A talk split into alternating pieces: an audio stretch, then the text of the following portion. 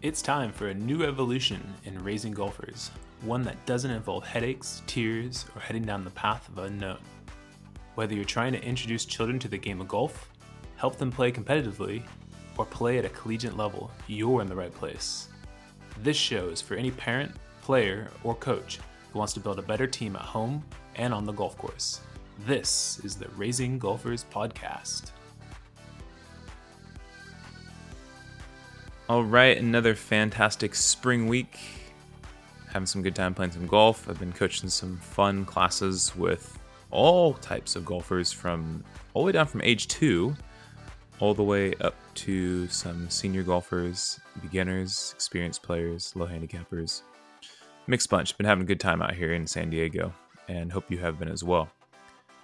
Golf's mental game is something that is talked about a lot these days and I would say one person that comes to mind right away is Hideki Matsuyama, who just won the 2021 Masters.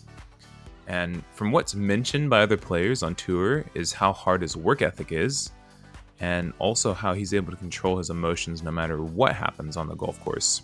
I think that's important for us to think about and take away. Today, we're going to have our first mental golf coach on the podcast, Josh Nichols from Foundations Mental Performance building the habit to be able to highlight the good things and see the good things and actually list them. And and once you list them you see them there on paper or on the computer screen of i did those three things well today whether it was a, a birdie or a good bounce back or a good workout or i hung out with friends and i, I saw someone i hadn't seen in a while or i i went and worked i did carts at the golf course i made a little money whatever it is, like you did good things. Josh grew up in the game of golf and went on to play college golf. He improved drastically under the tutelage of his coach, Robert Linville, both with his swing improvements and even more so on the mental game. As Josh stepped away from playing, he began to groom up and coming golfers on the mental game and help them learn what he learned along the way. I'm excited for this conversation because I know it's going to help me both with my golf game and my personal life as well, and I think it will for you too. So sit back, listen, and let's enjoy this episode with Josh. All right, Josh, I'm so excited and welcome to the Raising Golfers podcast. Yeah, good to be here. Thank you so much for having me.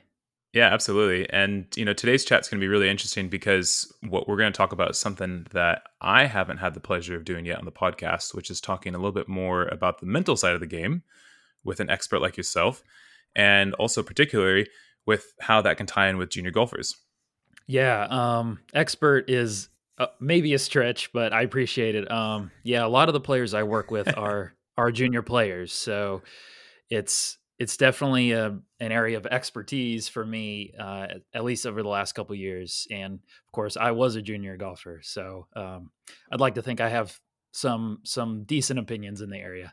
Let's hear where this all started. How did you get into coaching the mental side of golf? Yeah, so um, I've told this story a fair number of times, so I hope I have it down decently and concisely. But I to take it back to uh, college golf, I am kind of prior, you know, junior golf. So I, from the time I was 12 on, I wanted to play in the PGA Tour. I wanted to be a professional golfer. So, you know, from then through college and after, it was that was all I cared about. So uh, I went to Appalachian State. Uh, you know, I'll get a degree, but really, I'm just trying to get better at golf. It was the it was the school that wanted me with the best um, you know scholarship offer and just all around best opportunity for me that I thought this will help me get better at golf. And um, as is most people's case, they don't get you know dramatically better during college. They don't get as good as they want to be. So I I moved back into my parents' house after college and and continued to work on it and and had the had the comfort of of knowing that my parents were going to support me for as long as I wanted to do it, really, it was kind of the way we talked about it. And so over the next four years, I'd say I just was working on it, practicing, not, but still really not getting where I wanted to be. and then enter my now mentor, kind of boss, kind of still wears a few different hats for me, and then instructor Robert Linville. Uh, he's he's an instructor of a golf school over here, uh, close to me now in Greensboro, North Carolina, called Precision Golf School. And so I I was looking around and said, I'm not getting good enough. Who do I need to go to that that will help me? And I kind of found Robert and worked with him, you know, starting with just swing lessons. Um, but as we spent more time together, it, it developed into more mental game related talk. And um, the things Robert was able to do and the exercises he introduced to me that were really not even swing related at all helped me like kind of created the the mortar that held all the bricks together like the the swing bricks and the physical game bricks he filled those cracks in and helped me accelerate my improvement and and long story short i had a I, a year and a half of really good golf uh, playing with him uh, as my instructor and um, and i ultimately decided that professional golf was not what I wanted to do anymore. And so at that point, I said, okay, I got to move on. I got to find something else to do. I got to get a job. So I talked to Robert and said, what do you, do you have any suggestions for me? And he said, I think what you improved on can, you can help other players do the same thing. As much as you improved your mental game, you can help other players improve their mental game. So let's try this. And, you know, that was kind of early 2019 that we had that conversation. Um, and two years later, it's um, I'm going strong, working with a lot of mental, uh, doing a lot of mental sessions with junior golfers that are some from Precision Golf School and some independent of my own. Um, so yeah, it's it's been an awesome two years. Thanks to Robert. Really, I wouldn't be here without him. So yeah yeah i like that story a lot and it, i think you know from your experience you you've been able to now translate into a profession and then also share your experiences probably the ups and downs that you've had with junior golfers and adults on the mental side of the game and I, I think that's so important now who do you think mental coaching is for is there a specific type of player or can you scale it down to any type of player it it would be bad business tactics for me to say it's only for this one player um, it it definitely helps players that are going to be playing in tournaments more than just purely casual players. But even with that being said, everyone wants to play the game better. There's I don't know of anyone who who says I I don't care to get better. And I also on the same note, I don't know any player that would ever say I think perfectly during the entire round of golf. No one says that. So the with those two as truths of golf, everyone wants to get better at the game and also no one feels that they think perfectly throughout the round. I think I mean I think the mental game can benefit everyone if only for the benefit of enjoying the game more because that's a huge benefit of having a a good mental game is being able to accept things and move on. And if you're hanging on to things and mad constantly throughout the round, then you're you're probably not enjoying it as much. So while I would understand those players not investing in a mental coach because they they don't have the same goals, um, I think it can apply to everyone, especially players like junior players that want to get into college, uh, amateur players that play in tournaments, professional golfers that need to make a living, um, and casual golfers that just want to enjoy it more. So really, it's for everyone. I I personally believe. I mean, from my experience personally about myself and my own game, I would believe everything you just said, and I've seen it myself as well. And I think it's really important you said there is even just for the pure enjoyment of the game. Like I've found that myself, I've enjoyed the game more over the last five years than probably ever in my life and my scores haven't gone dramatically up per se but i've been able to still enjoy myself not worry about those ups and downs and um, one thing for me that's helped is just staying committed to one thing or staying committed to a process and i'm not even sure how it all came about but it's just really helped me so much and that's just a small scale and i'm sure from your profession you know you, you've got so many other tactics to add into that but i can say it's helped me a ton so that's really cool. Now parents want their junior golfers to play better golf. How do you involve parents in this process of helping junior golfers on the mental side? This is a a funny answer to that question is i try to uninvolve parents as much as possible. And that's that i'm not the i didn't come up with that to to say it's not my idea that parents need to be less involved not more.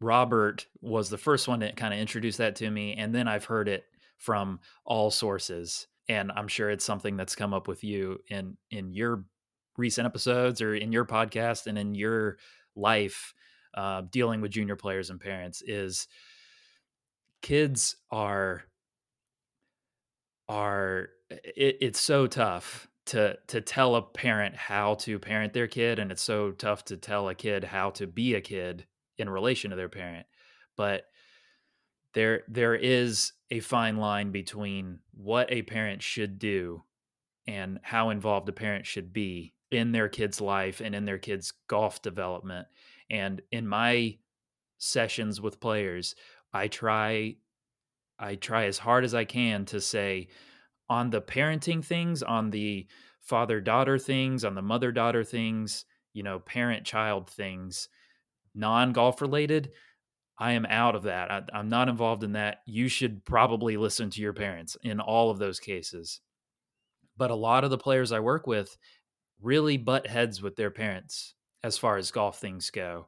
And and it's not always the stereotypical overbearing golf dad. It it's I mean, it could it comes in all forms uh, of of any any gender, any side of the parent. It, it that it doesn't. There's no one constant there, but inevitably, a parent wants to see their kid play better, like you said, and will do whatever it takes to do that. And the challenge is letting the challenge is a parent letting the quote unquote experts, the coaches, the the people that do this constantly for a living with, you know, hundreds of different players or whatever it is, to let them be the source of golf for for that kid because what ends up happening is in my experience and in my own personal life is the more a parent is involved in the kid's golf the more the kid will resent the parent and um, so it's like advice to parents to say your relationship with your kid will be better if you stay out of golf. It and I think most parents think this is something my kid enjoys. I should be as involved as possible and that will help our relationship. And I I've learned that that's that's definitely not the case. And there's no absolutes and some like to take it back recently, I, I don't know when you'll post this, but to the Masters, Xander Schauffele, he his dad is still his coach and he's almost 30 or around 30 and his dad is still his coach justin thomas his dad is still his coach very involved in the golf daily constantly involved in their golf so there's definitely no constants but as a whole in general parents being too involved or sometimes involved at all uh, in their kids' golf leads to resentment in either direction. Uh, so I I try to say, parent, let's let's let the kid have their versions of self discovery and their versions of mistakes and difficulties, and let's not let's try not to cushion them. And most parents are like, please, I kind of just want to be out of it. Please take my kid. So, how involved should they be? As little as possible in general. Yeah. I think that was a good explanation. And obviously, you've, you're speaking from pure experience of what you've seen, not only just with yourself, but then also, you know, players that you've coached. And I think involvement sometimes doesn't have to be over involvement, it can be minimal involvement, like you said. And honestly, from what I've heard and talked to and seen, I think the biggest involvement parents can have with the best influence is just overall encouragement and just like you said letting the child be able to do a lot of their own self-discovery and encouraging your child to develop as who they are right because they are humans and they are uh, their children are brilliant and they can figure things out and get things done usually faster than us adults can. Yeah so a kid doesn't have all of the burdens and the baggage that us adults have and to your point kids are brilliant. They they have this creativity and this kind of innocence in a in a way that they without parental interference they can come up with things that we just would never would never even cross our minds. So and and maybe you were possibly leading to this if a parent can instead of telling and instead listen and ask questions and find out what the kid needs and because that's something i'm having to learn as a coach of i need to tell less and ask more.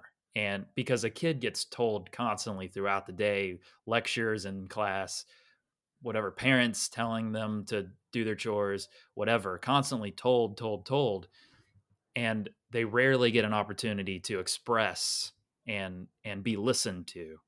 And when it comes to golf and like post round like if you want to get detailed with it if a parent if all a parent does is ask questions and and tries to listen to what their kid is going through, went through, it it would just it would make a world of difference because most parents say, "I noticed you did this on hole 7.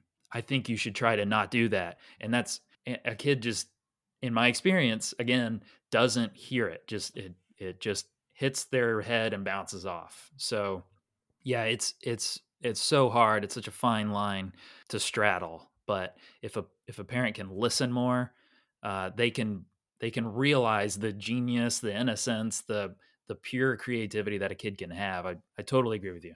I would say for me, I've been a coach longer than I've been a parent, and uh, now I am a parent, and I do start to see mm-hmm. some of those things on the other side of the fence. You know, not just the coaching things, but also the parenting things, and that's helped me kind of develop who I am as a golf coach as well, and even more so as a parent. And I say, and I've said this before on the on the podcast, you know, parenting any athlete is very delicate, and like you said, fine line. I think it's the same thing, right? And it's not easy; it's difficult, isn't it? And you know, some of this advice you're giving here, I think, is huge for parents. But I think we have to reflect on it, and we have to remember that, and we've got to think about what our long term goals are, and maybe that's just to play golf with our children for the rest of our lives, and those things will help us cater to our children's needs even more. So I think that's really cool and important.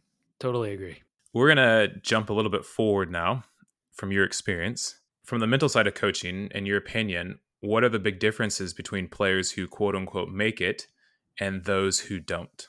Yeah, this is obviously the million dollar question. I mean, I think it comes down to work ethic. Uh, if you could boil it down, and there's a million little variables that I personally experienced and because I I always had extremely good work ethic and extremely good discipline and it took my skill to a level that I I never thought could could get me there but I at the end of the day there were variables such as you know such simply as like money and um, you just the means to be able to do the things that you want. I mean, ultimately, it was kind of drive and and want to continue on that prevented me from making it. But something like I, I actually never turned pro, but I did make it to college golf, which is uh, knowing the, the, audience of yours is pro- is a, a, lot of people are wondering how can we make it to college golf. I did make it to college golf. I, uh, nothing stopped me from getting there.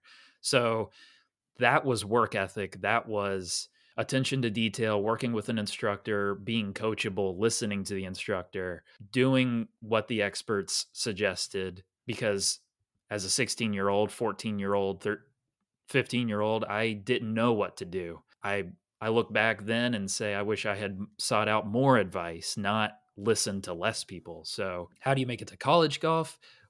Work ethic, listening to coaches, and I mean, that I say that comes down to work ethic, where most other kids my age who went to college but were also on the golf team with me but didn't make it to college golf, the major difference there was I would go to the golf course when they would go home and hang out and do nothing. And and I like I grew up going I still do, but I grew up going to church and and if you go to church as much as you can and my friends would, you know, Wednesday night, you know, where were you Josh Wednesday night? Oh, I was playing golf and I was, you know, I was pursuing my goal. So like there there are sacrifices in all areas of life that if you've got this goal of playing in college golf or ultimately turning pro or or whatever being the best golfer you could ever want to be work ethic cannot be ignored. So I, I, think if you had to pin it on one thing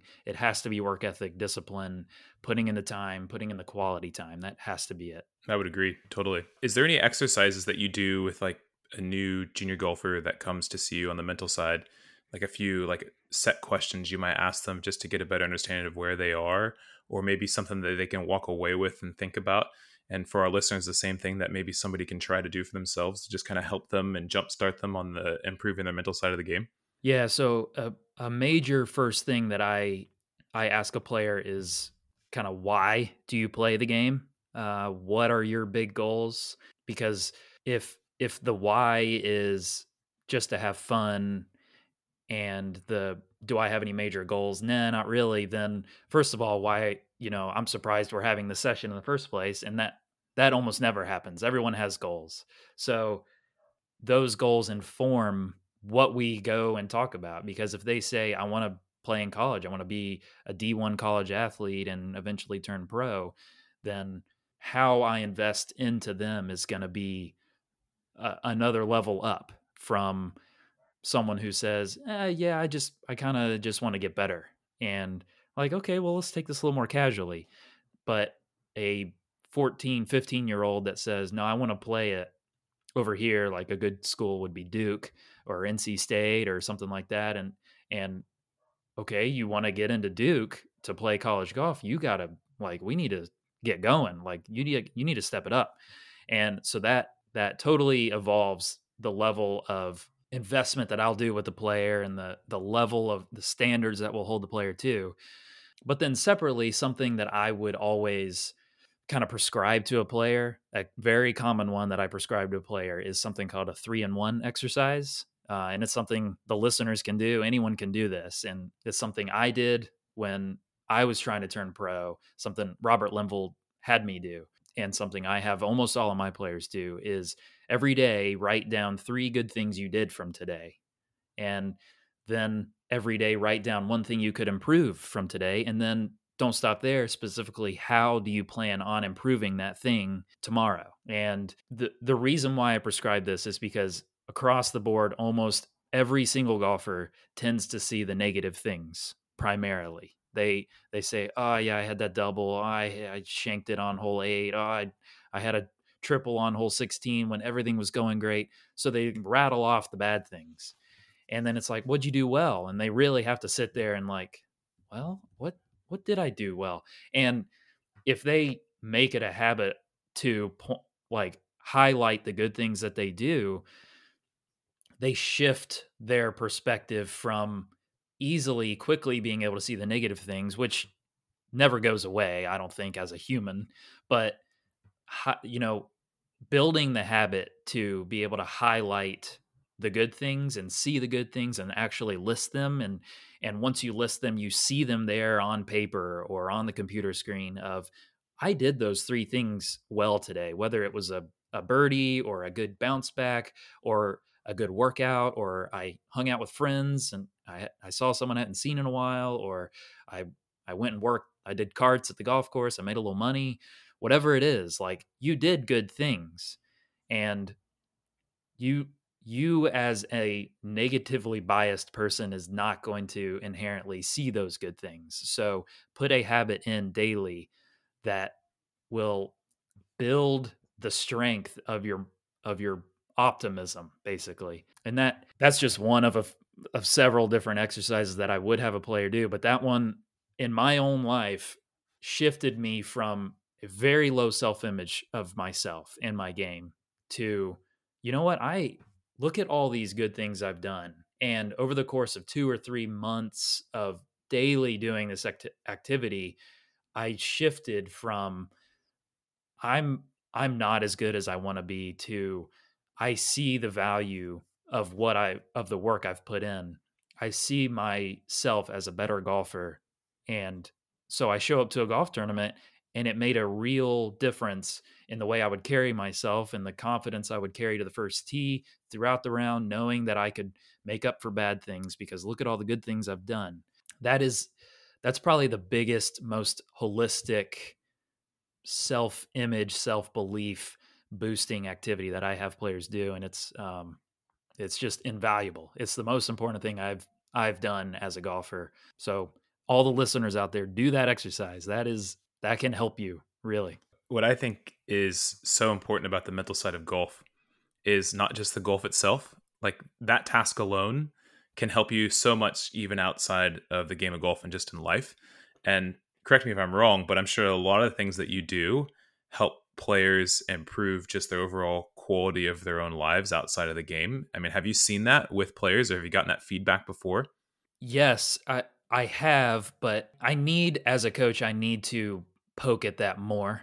Uh, I need to ask players, okay, all we talk about is golf, but like let's zoom out a little. Do you notice the differences in your life from from these kind of from these exercises or the way we talk about things? And yes, I have noticed it, but I also don't I don't draw attention to it enough. I I make things just like in my own life when I was that age, I make things too much about golf. But if if my own experience is any any example of the value these things can have on my life, uh, and it's the only example I know of, which I know it's not, but it completely changed my just changing my self belief and self image completely changed my life um, to the point where, I mean, this is off topic a little, but it it led me to meeting my now wife because I was notoriously embarrassed and ashamed to to talk to any any girl and, and like put myself out there because I just had a horrible self image about myself. Um, so to use this non golf example, it me building my self image using golf and using a basically golf activity helped me just be a better person completely. And i need to i need to get that feedback from my players to to say do you see this helping you? And if not we need to work on why that might not be because that's there's there's nothing more important because you'll stop playing golf eventually. You'll stop playing competitive golf eventually. You might not make it to where you want to be on the lpga tour or the PGA Tour. So we need to let's turn inward and like let's look at you as a person every once in a while at least. So I appreciate you kind of giving me that reminder that I need to do that. I need to prioritize that. I think it's huge. I love that example you gave as well with your own mm. personal life and I think that's really big yeah. for listeners to hear because personally when you're saying those things to list three positives one negative, I was doing that 2 years ago for my own personal life I stopped and I need to get back onto it. And you remind me of that. And it helped me tremendously. And then imagine if you do that for golf. And yesterday I asked my I asked two students who played nine holes and I asked them, Hey, what do you think you did well today? And they actually had a hard time trying to think what they did well. And then over about a five minute period, they started listing off some things. But imagine if they wrote those things down, like you said, and how they can actually build off of that. And I think that'll help with their confidence. So I think that mm. was was a really good piece of advice to give everybody just to kind of kickstart us and then also see the light at the end of the tunnel of how the mental side of golf can help us in life and build our confidence as well, which is cool. So for sure. Josh, you've you've painted a very well picture for us on how important the mental side of golf is and its influences on us in the game of golf and on life. How can people find out more information about you and what you're doing?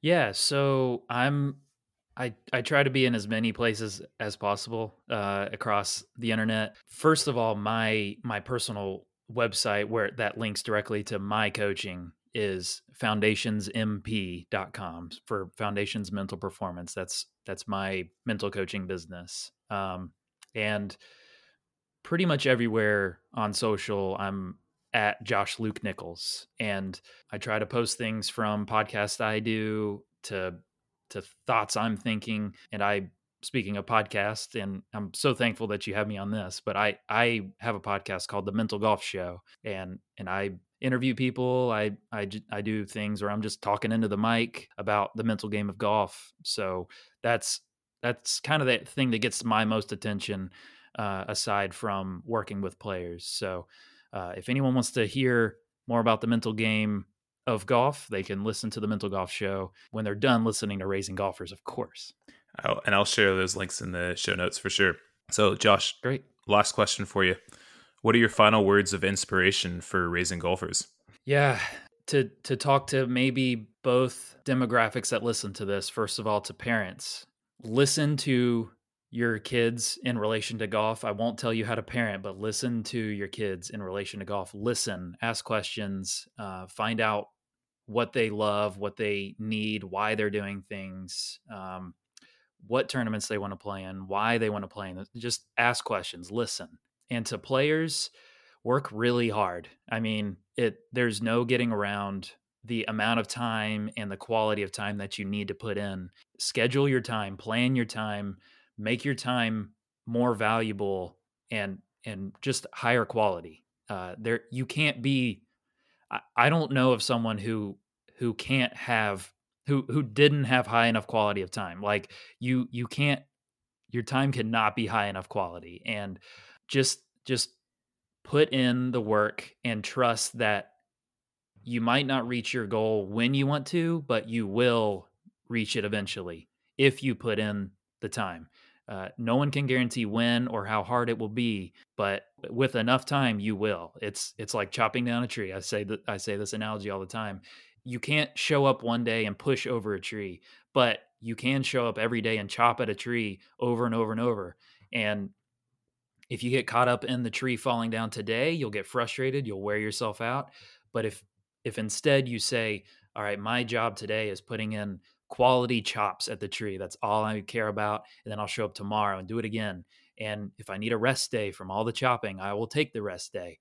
But every day my job is putting in those chops and the tree will come down eventually. You don't know when, you don't know how hard it'll be, you don't know how how long it will take, but it will come down eventually if you keep chopping. And to every junior golfer out there, that's that's the key is quality time and focusing on the long-term process. Perfect. Josh, thanks so much for going on the podcast. You shared so much with us, and I think everybody's gonna take so much away. So thank you again for coming on. Absolutely, Travis. This is a real pleasure. All right, Josh Nichols from Foundations Mental Performance. For me, the mental game, like Josh mentioned, allowed me to enjoy the game even more, and that was huge. I'm able to handle the ups and downs much better and learn something each and every time I play. If you aren't already taking notes after your lessons or round of golf, I highly recommend you do Josh's 3 in 1 exercise and write down those three things that you did well today and one that you can continue to work on and I think that's really important. Like Josh said, is we tend to lean more on the negative and not so much on the positive. But I think we need to actually start flipping that and lean more on the positive and a little bit less on the negative, but then build a plan on those things that we can improve on. Being a parent is difficult, and as we discussed, how much involvement in your junior's golf is delicate. It's that fine line. So, what I recommend is constantly or regularly reflect on your values for your children and let that guide you on how much you really need to be involved in their golf. Now, get out there, start improving your mental side of the game, not just for golf, but in life. I'm sure you'll see huge benefits. See you guys next week. If you enjoy listening to our podcast and the information you got from this episode, do us a favor and continue to support us by hitting that subscribe button and giving us a five star review. Your continued support will help us continue to grow and be able to interview some of the most experienced parents, coaches, and players in the golf industry to help you continue to raise your golfer to their full potential.